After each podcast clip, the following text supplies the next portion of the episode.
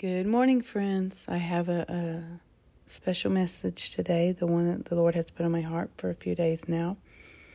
The words, "Be still and know that I am God."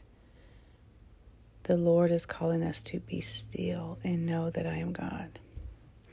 We have become a society that the mind is racing, the body is consistently in a motion or movement to always be hustling to gaining something instead of in the stillness of God, who brings us peace and understanding. But be still and know that I am God. And what God is saying is, lay down your fear. Lay down your anxiety, your anger, your sadness, your overwhelming feelings of despair, and instead replace them with His peace, with faith, truth, righteousness, salvation, and the Word of God. Jesus said that He overcame the world so that we can too, and that is what He taught us. To lay down the tools that the world will use to try to get ahead in this life. Be still and know that He is God and He is working in you and through you and gives you the strength for each day. You know, God intended for us to be living in a lush gardens where food and water and all resources were abundant. And that basically there would be no struggle, but provided abundance of resources and fellowship amongst one another.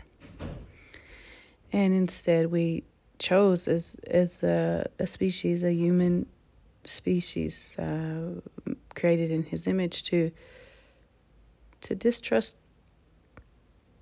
what He has said in His plan, and we say we have our own way. But Jesus says, "Hey, I have come so that you may have life in abundance," and He says, "I don't do it the world's way. My way is the right way." And so let's reflect on Ephesians 6, when Paul's speaking about putting on the whole armor of God and telling us, "For we wrestle not against flesh and blood, but against principalities, against powers, against the rulers of darkness of this world, against spiritual wickedness in high places. Wherefore take unto the whole armor of God, that ye may be able to withstand the evil day, and having done all, to stand. Stand therefore, having your loins girt about with truth, and having on the breastplate of righteousness, and your feet shod with the preparation of the gospel of peace. Above all, taking the shield of faith, wherewith ye shall be able to quench all the fiery darts of the wicked, and take the helmet of salvation, and the sword of the Spirit, which is the Word of God, praying always with all prayer and supplication in the Spirit, and watching thereunto with all perseverance and supplication for all saints. And for me, that utterance may be given unto me, that I may open my mouth boldly to make known the mystery of the gospel, for which I am an ambassador in bonds, that therein I may speak boldly as I ought to speak." The Lord is saying in this hour to those that love Him to lay down the weapons of warfare that the world has taught us to utilize to get through a day. Because the struggle is hard, the way that the world has created this struggle. And Jesus says, lay them down, lay those weapons of warfare down at my feet, because my yoke is easy, my burden is light.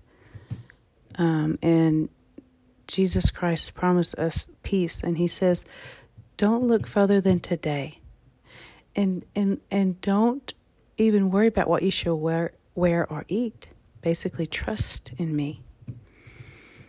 and pray without ceasing. So let's replace the weapons the world has shown us, and let's lay them down at Jesus' feet and pick up the things that he has provided, which is his truth, righteousness, peace, faith, salvation, and his word.